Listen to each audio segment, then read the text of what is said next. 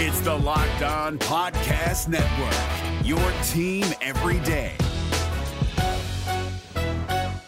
Jackson Gatlin here, host of the Monday edition Locked On NBA podcast. Every Monday, I cover the three biggest stories in the NBA with the local experts from Locked On. It's an awesome recap of the weekend of the NBA and a look at what's ahead. Mark your calendars on Monday to join me for Locked On NBA podcast, available on YouTube and wherever you get your podcasts.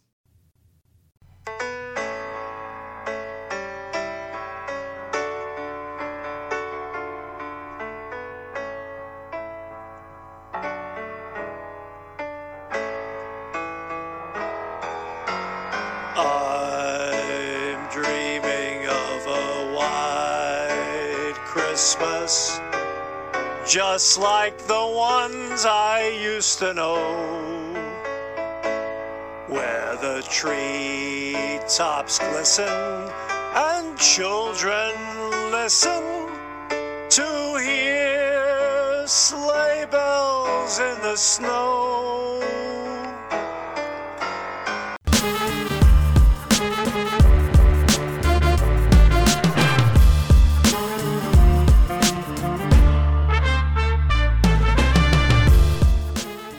Hey, what's up? Welcome to episode number 629 of Locked On Raptors for Tuesday, December the 24th, Christmas Eve.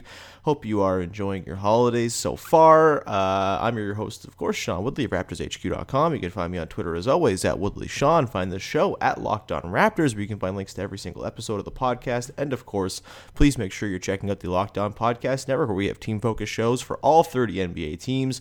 All the NBA teams on Christmas Day will have podcasts somewhere around them, whether they're Christmas Day, the day after, the two days after. Just make sure you're listening to the Locked On Network for all of your Christmas Day needs. We also have the Locked On NHL channel running strong. We've got football teeing you up for the last weekend of the season and heading into the playoffs. No shortage of stuff for you to check out on the Locked On Podcast Network. So get to it and subscribe to, rate, and review all of the shows that you want to support. It's very much appreciated when you do that. Helps us with rankings and all that good stuff. And so uh, thanks in advance for taking the time. All right, on today's show, uh, look, I didn't watch the Pacers game yet. I was at a Christmas concert last night with uh, with the family, and that was a lot of fun. And I have not yet seen the game, so apologies for that. I it's early on Tuesday morning, and I wanted to get this podcast up so it's fresh for a long time, so you can listen to it ahead of Christmas. Um, but so uh, we're not really talking about the Pacers game today. They lost 120-115 in overtime to Indiana last night, second night of the back to back. Kyle Lowry doing his damn thing again and nearly uh, orchestrating a comeback from down 15 in the third quarter. Um, just a, a, what else would you expect at this point? A gutsy, uh, near triumphant effort from the Raptors on the second night of a back to back. Really, you can't be all that upset with a loss in this situation, I don't think. With Kyle Lowry playing as well as he is, it's setting them up to have at least some level of competence going forward here without their guys who were all hurt and Kyle continuing to play like he is. It's just really remarkable, man. It's a lot of fun to watch. Appreciate every second of it, as we talked about on yesterday's show with Vivek, which is still fresh, by the way, because we only really talked about the Mavs game, and that is kind of a standalone event, really. So go back and listen to that episode if you've yet to hear it don't worry about it not being fresh or anything because as it turns out kyle lowry's still amazing even after uh, a one more game on the schedule. Shocking i know that one game did not derail kyle lowry as, uh, as a wonderful perfect basketball player. Um, so not going to dive into that game very much here. Tough loss whatever. Moral victories count for something at this point too which i think last night's game was even though the pacers didn't have malcolm brogdon. You know it was a tough situation to go into. After the emotional roller coaster that was the sunday game going into indiana with christmas on tap. I, am not surprised they lost, and honestly, I'm surprised and happy and pleased that they showed uh, a, a, lot more effort than maybe they would have been able to get away with if they uh, kind of laid one down and got smacked by the Pacers. I don't think anyone would have been too upset because the, the memories and feelings of Sunday would have still been fresh in people's minds, but they uh, worked their asses off and almost pulled out a win anyway. So that's where I'm going to leave the Pacers game for now. I don't want to speak too out of turn on it because I did not get to see the game. Be watching that this morning while I wrap my presents because I'm an idiot who doesn't wrap presents until the 24th.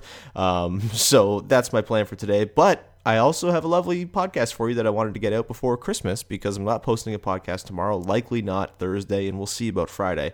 Uh, but the Toronto Raptors take on the Boston Celtics on Christmas Day, the first Christmas Day game in Toronto in a very long time. I think maybe the first in Toronto actually ever, and it's gonna be a blast. Uh, looking forward to watching it with the fam and all that stuff. Sorry, I won't be at the game to do a, a podcast from down there, but there will be lots of great people covering the game for you in the house. Instead, here's a podcast with myself and John Karalis of Locked On Celtics. He's been on the show a whole bunch in the past. We had him on before the season to talk about the Celtics, and uh, we did a little Christmas Day preview. Should be a lot of fun. I hope you enjoy it, and uh, that's where I'm going to leave this for now. Everyone, I just want to say thank you so much for listening.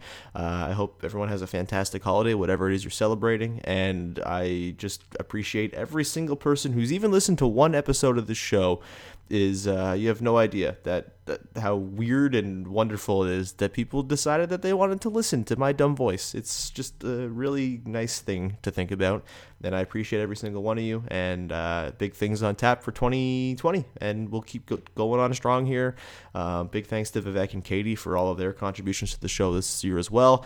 And I don't know why every time Christmas comes around or the New Year comes around, we talk as though we're all dying. But hey, it take, it's nice to take a second to be appreciative and all that stuff. So uh, thanks again for listening. It's so so appreciated. And uh, tell your friends if if there's a friend in your life who's a Raptors fan, maybe a new Raptors fan who's looking for a podcast to get them through their workday or whatever. Maybe suggest this one. That would be the Christmas gift you can give me is to tell a friend about the podcast.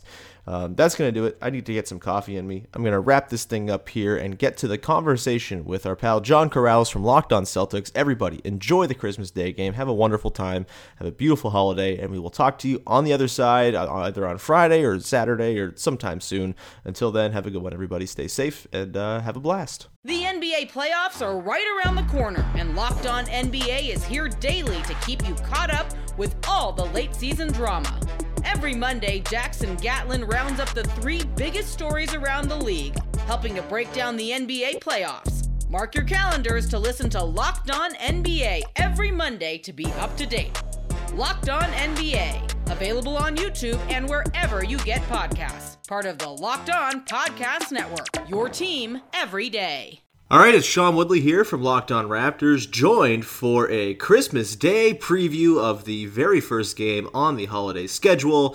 It is John Karalis from Boston Celtics from Locked On Celtics, not the Boston Celtics themselves. You don't play for the Celtics, right, John? No, I wish.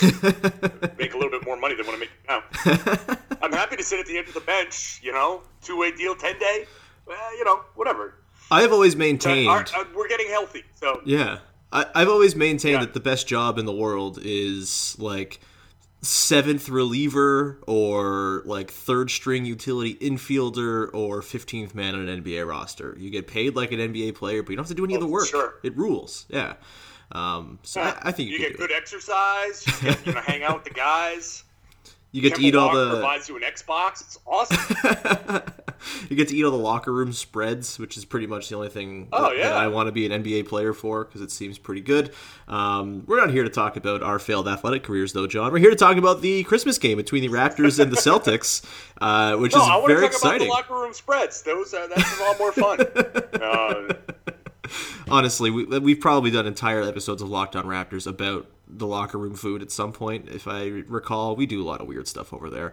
Um, but we're not going to get super weird today. We're just going to talk about these two teams who are taking each other on Toronto and Boston in Toronto at noon Eastern on Wednesday, Christmas Day. Uh, the first Raptors Christmas game in a very long time. I think they played one on the road in like 2001 when Vince Carter was on the team and have not since. The Celtics seemingly play every single year. Uh, so, my first question to you, John, is do you like when the team that you support and or cover plays on Christmas. I think it's stupid, and I don't. And I'm not necessarily like thrilled about it. I'm not covering the game um, because I just I couldn't do that. But I don't know. What is your your thought on having the Celtics involved in Christmas festivities all the time? Because I have many problems with it. I I don't have quite the same vitriol for it. Mm. Um, maybe because my feelings on the holiday itself have evolved over the course of the of time. Um, so it's like anything that can just like pull me away, give me an excuse, like, oh, I can't come to Christmas because I have to work. I'm sorry. Like for that, I'm thankful. Um, I I never really minded it though. I always thought that Christmas was uh, a great opportunity to see these guys um, and to have families watch these guys. I, I think that Christmas Day games are where lifelong fans can be made because that's the one time where you have a real possibility of, hey, yeah, me and my dad and my brother or sister or mom, we'd sit there and watch the Celtics play on Christmas Day, and it was so, you know, whatever, like that type of moment where have that that one kind of uniting factor where everybody's watching the game and and everybody's cheering for a team, and, and maybe some of the kids start to become like Jayson Tatum, Jaylen Brown fans, and, and they start to build that fandom. So I always looked at, at uh, I looked at it things from that way. So I, I, I like I like the Christmas Day games. Well, look at you just converting me with the wholesome talk of family and stuff. Sorry. That that's honestly, I, I have yeah. a tendency to skew positive on a lot of things, so I find silver linings in everything. Well, so you make a good point, and that is the one thing. And look, I, I'm not going to the game. My Christmas isn't being derailed at all, and I, mostly my issue with it is like. I don't know. It feels kind of weird to make people travel to go play in a, Yes. in a different city when they have kids and stuff like that. Uh, I'm glad the Raptors are hosting this game. And, you know, they, a lot of them have young kids. It would have been kind of a bummer to see them have to travel. So that's the, the part that I Can I don't tell love. Yeah. Red Auerbach Mm-hmm. always used to say that he wanted the Celtics to be on the road for Christmas because he wanted to have the, the Boston Garden staff. It's actually a nice story. He, he wanted the Boston Garden staff to not have to work on Christmas, so he always wanted the Celtics to be on the road. That- so yeah. there's there's something to that. So uh, you know, it's it's it's one thing to like I can sit there and say what I said, and you know these guys. Jayson Tatum was just talking about Christmas and, and how it's like an honor. They see this as a thing, like a, a real big deal to be playing on Christmas. It's a marquee game, but it doesn't say it, it. You don't really think about. Well, there are ushers who are getting paid minimum wage who have to be there and stand there all Christmas. When those are the people that really, really want to have a Christmas at home. You know, the people who are working the concession stands and the security people, and the people who are just making the grind day to day. Um, and that's that's where you can have like the you know Christmas can be a little bit tough on the, the people who are working those games. Yeah, that's uh, that's basically my whole gripe with it. But the way you described the the family element of it, and I I, I got a bit of a taste of this on Sunday. I was at a family gathering um, ahead of the holidays, and the Raptors' thirty point comeback against the Mavs was on. And by the end of that game, everyone in the room, including the small children, were deeply, deeply into it. So that is an exciting thing, and I am excited to watch with all of my freshly converted Raptors uh, fan people in my in my family who really got on last year when they won the title. That is going to be fun. So I do look forward to that. So I'll stop being a Grinch about it now and I'll enjoy it for what it is. And look, Raptors fans have been waiting for a Christmas game for a very, very long time. So I'm glad that it, it's finally come to pass. Although, of course, after waiting for 18 years for a Christmas game, the Raptors were always going to be horribly injured for their very first one in a long time, uh, which happens to be the case for the Raptors right now. They are missing Marc Gasol, Pascal Siakam, and Norman Powell, who are all- all out for an indefinite period of time with various different maladies. There's a hamstring for Gasol, a groin injury for Pascal Siakam, and a shoulder injury for Norman Powell, which does not seem uh, like he's gonna be back anytime soon. None of these guys are gonna be back anytime soon. It seems soon. It seems that was a tongue twister. Um, and so we go into this game here on Wednesday with the Celtics and Raptors squaring off, and it's not really a fair fight in terms of health and guys who are available. I know the Celtics have had their own injury issues this season, and Marcus Smart, I believe, is still out of the lineup. Correct? Am I correct Yep. to say that? That is Um, correct. Yeah, but you know the the Raptors as as inspiring as their win over the Mavs was on Sunday, and as scrappy and weird and janky as they've been on defense, I'm not expecting this really to be a matchup where they can hang tight with with the Celtics all day long, unless things get super weird like they did against uh, Dallas. But I don't know, John. Looking at this game, you were tweeting just before coming on here about how things are lining up pretty well for the Celtics, and I kind of have to agree. This matchup seems pretty tough for the Raptors, and if I'm picking who's going to win, I'm probably leaning towards Boston as of right now. Uh, I would say so. First of all, if if you're the Grinch, then that makes me Cindy Lou Who, which I'm not 100 percent sure I'm ready for that role. I But, we need uh, someone to do a, a Photoshop of that, please. Uh, just tag me in it so I can see it. that would be that would be awesome.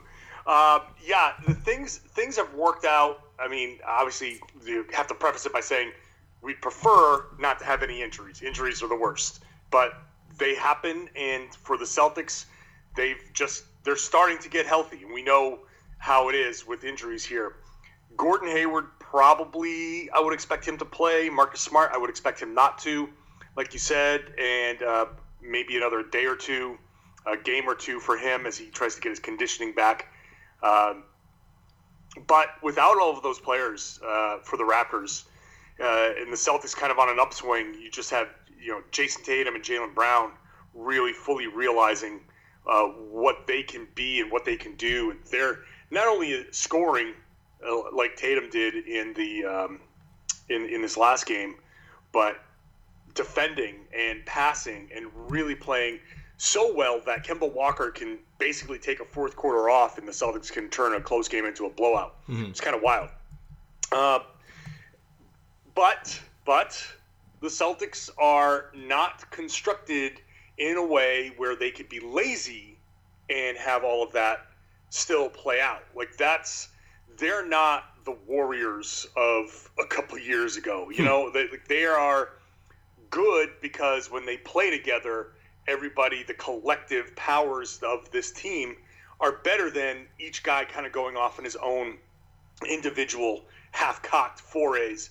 Um, you can't have a bunch of ISO play and, and expect to win. And even even when the Raptors are throwing, you know, Chris Boucher and Terrence Davis and Malcolm Miller out there, like they're still NBA players, and they just even though Lowry was the guy that kind of made that run happen, they were just part of a 30 point comeback against a, a, a Mavs team that built a huge lead. I mean, they, mm-hmm. they were good enough to build a huge lead. So, um, and a Mavs team that just beat the Bucks without Luka Doncic, and, and, and that made things tough for the Celtics.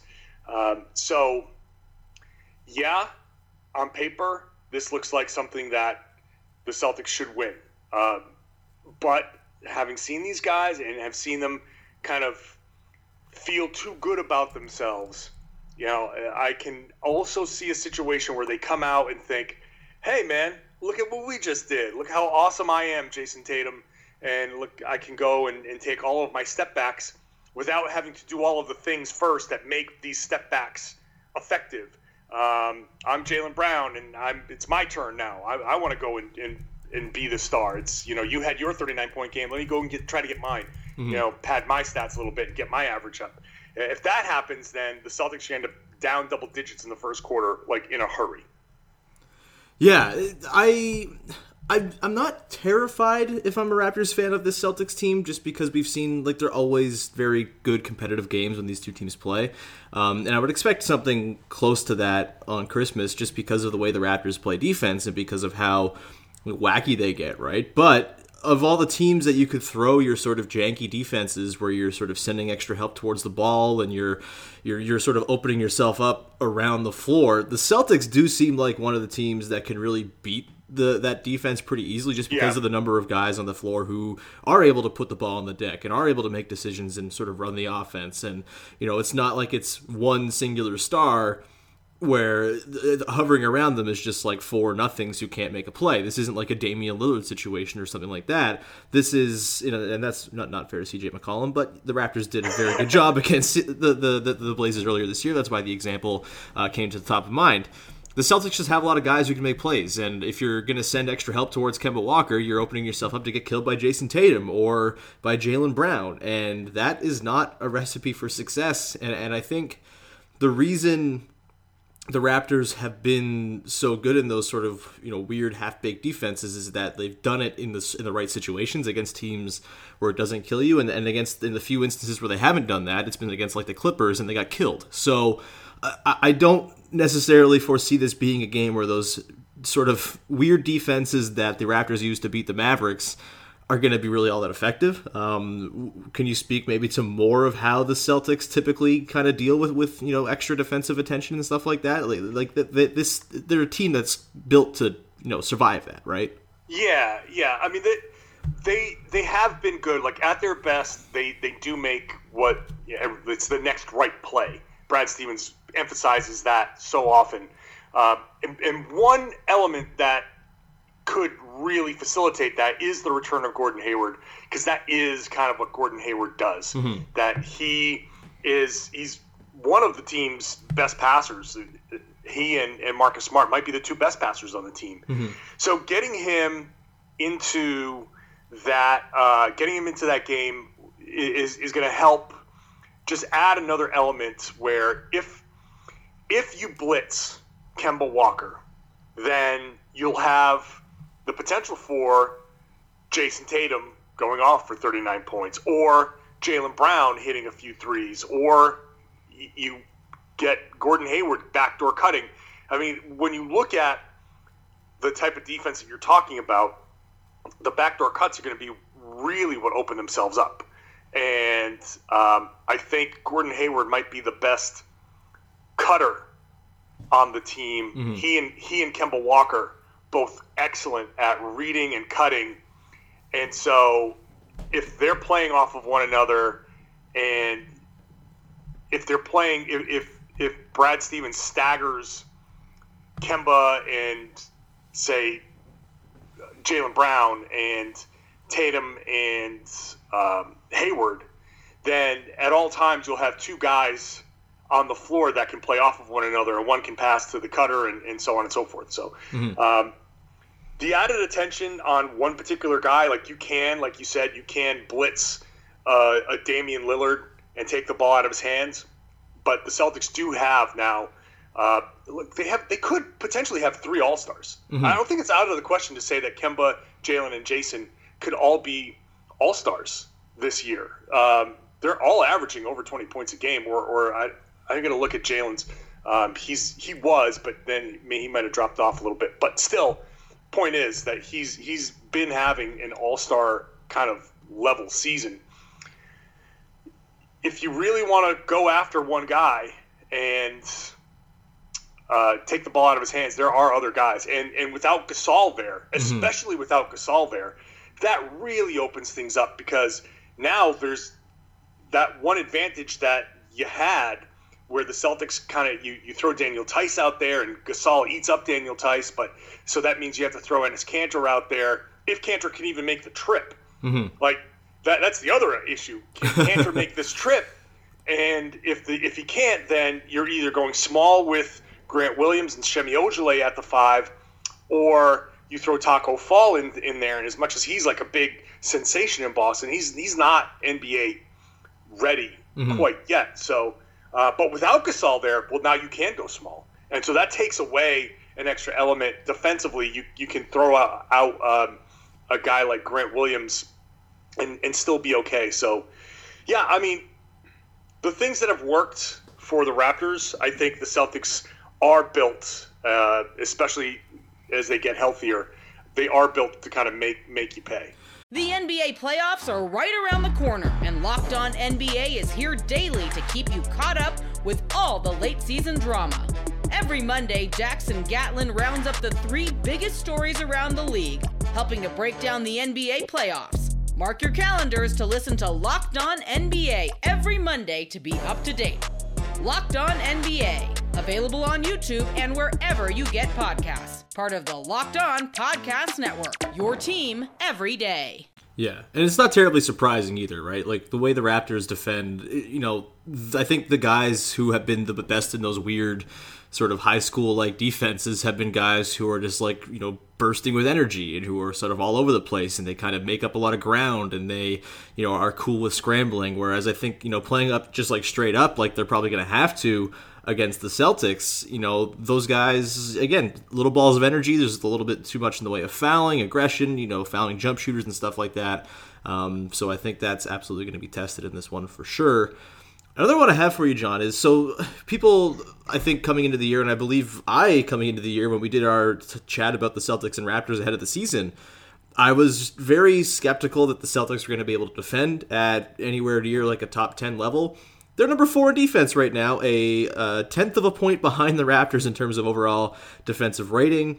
They've been excellent on that end, despite not really having a traditional rim protecting center, having guys in like Jayson Tatum and Kemba Walker, who coming into the season might have had reputations as being minus defenders or at least, you know, nowhere above average. That's kind of been proven wrong. What have the Celtics been doing defensively to sort of drum up this incredible efficiency they've had on that end? And how do you think that's going to apply to a Raptors team that is very much just like Kyle Lowry, Serge Ibaka pick and roll centric right now. And, you know, they ran a lot of like one two pick and rolls with Kyle and Terrence Davis in that Dallas comeback as well. And, you know, it's just, it's mostly all flowing from Kyle. How does Yeah. the Celtics defense sort of uh, work around that? Well, the, the Celtics defense playing their best is a connected kind of swarming, uh, take advantage of their length at the wing kind of defense. So Tatum is a big part of why the Celtics are successful because he's long and he can anticipate passes. And on the backside of a defense, he will, in every game, get at least one tip that may result in a fast break, uh, a, a breakout dunk. He's had that um, just about every game, uh, and and Jaylen Brown the same thing. What what they do is uh, the continuity with Daniel Theis makes up for the lack of that big shot blocker, that big guy like, or even like Aron Baynes, who wasn't a huge shot shot blocker, but he went vertical and and contested at the rim like nobody else. Um, Theis, having played under uh, Baynes and Al Horford, has has learned a lot of what the Celtics are trying to do and, and what coverages they're trying to play, and so he's able to quarterback the defense pretty well. Um, the Celtics, when you know they they help, they rotate, they know how to kind of recover and, and where they should be on the floor. And I'd say in the NBA, the advantage that the offense gets is when they can take advantage of confusion. Like the whole point of these defenses is of these offenses is to create some level of confusion to say, all right, you have to make a decision and you're going to have to live with that decision. The Celtics' best defense is that's fine. I'm going to make this decision and commit to it because I know behind me someone else is going to help me out and rotate over. Mm-hmm. And the Celtics in rotation are is not as bad as like when you talk about putting another team in a rotation and everybody's flying everywhere. When this, the Celtics can fall into those traps for sure, but when they're really really playing well, everything's connected. Um, guys are under control, and they they kind of almost bait teams into making passes, making plays that kind of go into the teeth of what they're trying to do.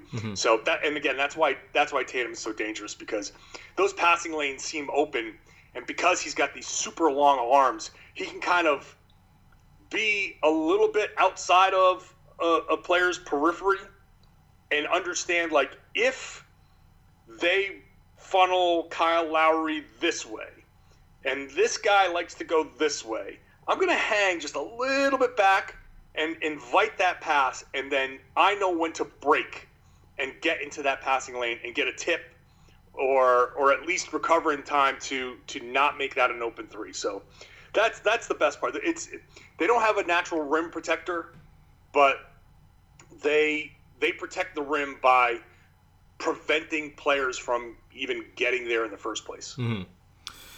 Yeah, it's a daunting defense to be sure, and it kind of, in, in a lot of ways you described there, sort of mirrors what the Raptors have done at their best this season. And they kind of got tired playing that style of defense. It seemed they had a bit of a lull there, and up against some really good teams, they their rotations were less crisp and less on on the nose, and that resulted in many many open threes and all the stuff you don't like.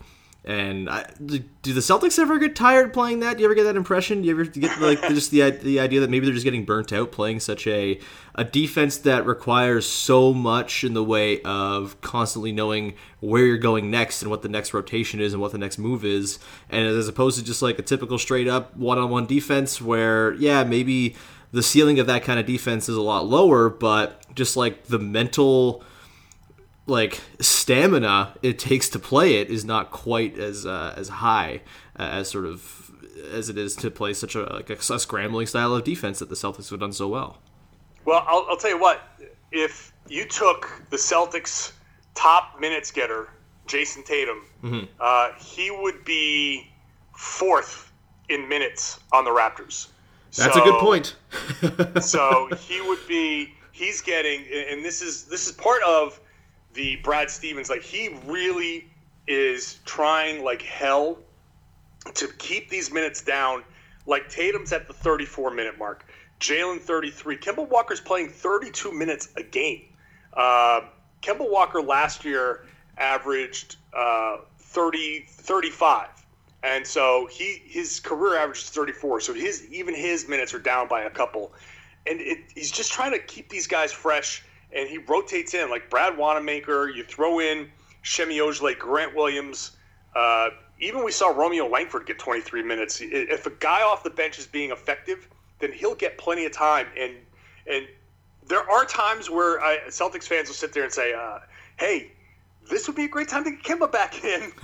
and and and Brad's like, you know, sticking to his plan because he understands that it's it's a, a marathon. It's it's a it's a grind, and he's just not going to put that uh, that burden on his players no matter what. Like he's just going to like Javonte Green is going to get minutes, uh, and and they're going to try to steal minutes with different players. Whatever the matchup is, he, they're going to try to do that. So a, a team like the Raptors doesn't have that, especially not with with the injuries.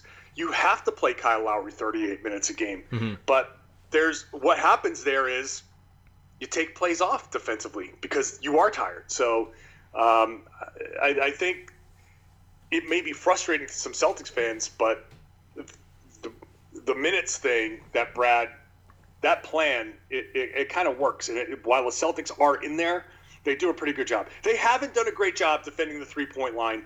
Uh, they have had in some games where a, a three point shooter goes off. Devonte Graham was going off in the first quarter, and the Celtics finally clamped down on him. But um, there, if there is one one thing that the Celtics might do a little too much, they, they, they do sometimes have a tendency, especially when it's not the starters, um, when some bench units, they have a tendency to overhelp and get caught a little too deep. So there may be drive and kick opportunities for Lowry to find shooters in the corner uh, if somebody can go knock those down. Yeah, only problem is uh, these days that open shooter is like Patrick McCaw. Uh, Sure. Yeah, so, yeah, yeah. yeah, I I, I, feel like I've given off the uh, very clear impression that I don't think the Raptors are going to win this game. I, I, as much as I would like it, as much as that would be cool, I just kind of think the way the talent stacks up, uh, you know, as inspiring as these Raptors have been while going through all these injuries, and as much as I believe in Kyle Lowry's ability to carry a team to respectability, regardless of who's on the floor, it just seems a little bit daunting against the team like you mentioned, the Celtics that manages their minutes well. They constantly have energy. Um, I think Kyle Lowry's probably going to see a lot of extra bodies, just because why wouldn't you? I mean, the Mavs tried and they failed, but um, the Celtics seem to be a little bit more disciplined and sort of accustomed to playing that kind of defense. So. I mean, Yeah. what's going to happen when Kyle Lowry goes off the floor?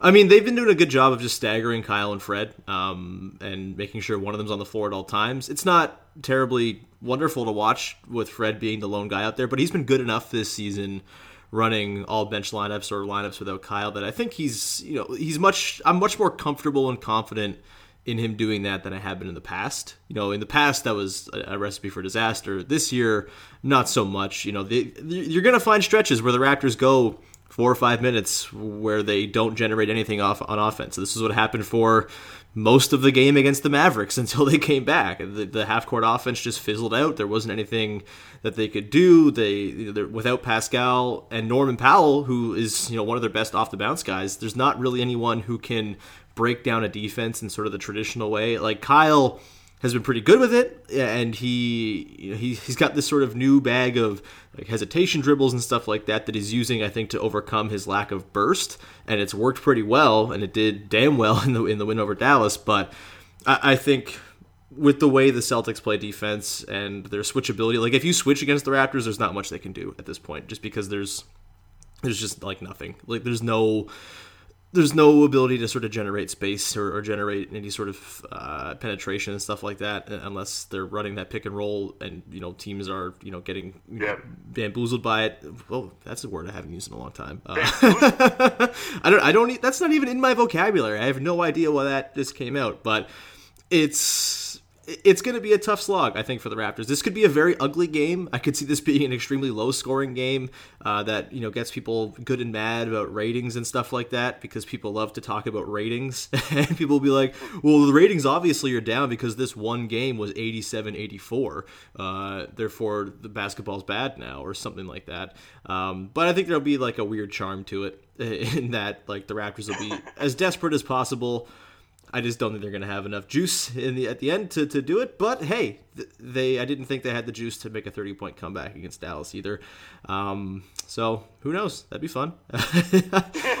Winning at home would be cool. I, I would be I'd be in on that. It'd be fun to watch, but I just don't think it's going to happen.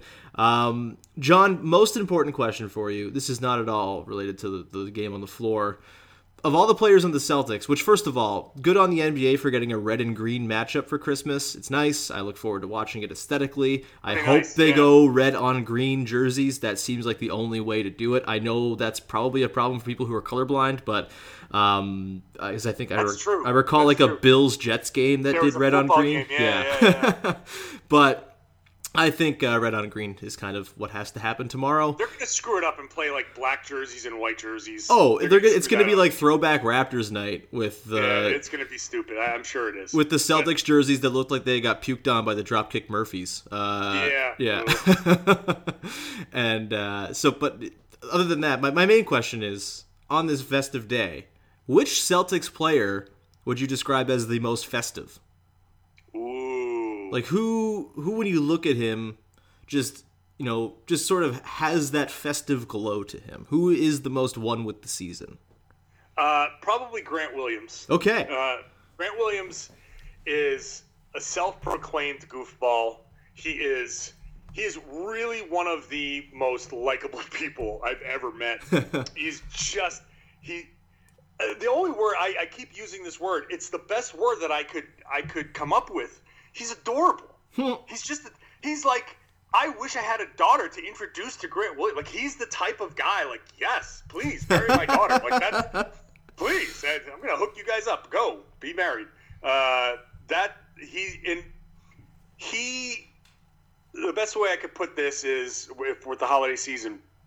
Um, recently, not as a Christmas gift, but he recently learned how to make candles. He went to a place that taught you learn how to make a candle, and he made a few. He bought a bunch and made a few, and and handed them out to all of the Celtics staff. Went to the Celtics offices and got everybody little candles to just saying, "Hey, let's have a great season." He gave he gave one to like Danny Ainge. He gave one to everybody. uh, so he's like the one guy who is just always happy, very willing to do like to, to I think do all the silly holiday things. Like it's the best way I could put it. I mean, Kemba Walker just bought everybody an Xbox, like literally bought everybody an Xbox One. But um, I'm I'm gonna go with Grant because he's just adorably goofy. Yeah, we've talked a lot about him already, but I think Kyle Lowry is the most festive player on the Raptors. Um, Sure. He does a thing called Lowry's Holiday Assist every year, where him and his family give out meals to the less fortunate. Uh, he Nice. he has that big milk and cookies butt. Uh, he definitely likes himself a milk and a cookie. He after the game against the Mavericks, and apologies for only talking about the Mavericks game because I'm recording this. You're hearing this on Tuesday if you're listening on the Raptors feed, but we're not talking about the Pacers game that has not yet happened yet. Um, a little behind the curtain. But in that Mavericks game, you know, Kyle did his thing and was the reason they won the game. And the first thing he did when he was asked about the game was shout out Malcolm Miller, Rondae Hollis Jefferson, Terrence Davis, and uh, Chris Boucher, which is, uh, you know, he's not putting himself first. He's very Santa like in that regard. I'm basically just saying Kyle Lowry is Santa. And so Yeah, uh, yeah. I would imagine he'll be a little bit tired on Christmas Day, especially at noon on Christmas Day. That's a, a quick turnaround for Santa Yeah. for Santa Lowry. Um, I think that's a good place to leave it here, man. This was a lot of fun. I uh, look forward to Raptors Celtics on Christmas Day, and the nap that will follow that when the whatever the next game is on. Uh, although the Sixers and Bucks is a pretty good game, but two thirty is kind of my one. kind of my afternoon nap zone after I drink too much in the morning. So I don't know. Uh, we'll see. But man, this was a lot of fun, and uh, hope you have a lovely holiday. And uh, I guess we should plug our stuff. What do you got to plug, John? We should. Uh, anybody that wants to read my Celtics content can go to masslive.com slash Celtics. Uh, that's where my, all of my work appears. And of course, you can follow me on Twitter at Reds Army underscore John. If you're really looking for a specific story in the interest of kind of fun, goofy things, I wrote a story about meet the Celtics, meet the dogs of the Boston Celtics. So you got pictures of guys with their all of their new dogs. So that was a fun little story that I did. That sounds fantastic. Uh, you can find my work, obviously, Locked On Raptors, subscribe, rate, review. It's always appreciated, both for Locked On Raptors, Locked On Celtics, and all the other Locked On podcast offerings that we have across all the sports. Uh, if you have yet to purchase We the Champs, if you are a last day Christmas shopper looking for a Raptors themed gift for the Raptors fan in your life, uh, We the Champs is still available at all of your various bookstores and whatnot. You can order it online too. I just don't think you'll get it in time for Christmas. So go to the book brick and mortar store and buy it there. It's much appreciated. And that's gonna do it. This is it for the Raptors Celtics crossover episode, teeing up Christmas Day. Have a wonderful holiday, everybody. Enjoy the game.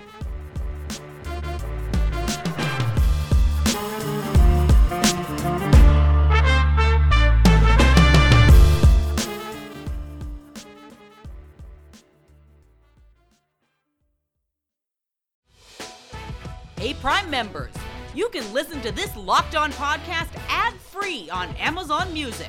Download the Amazon Music app today.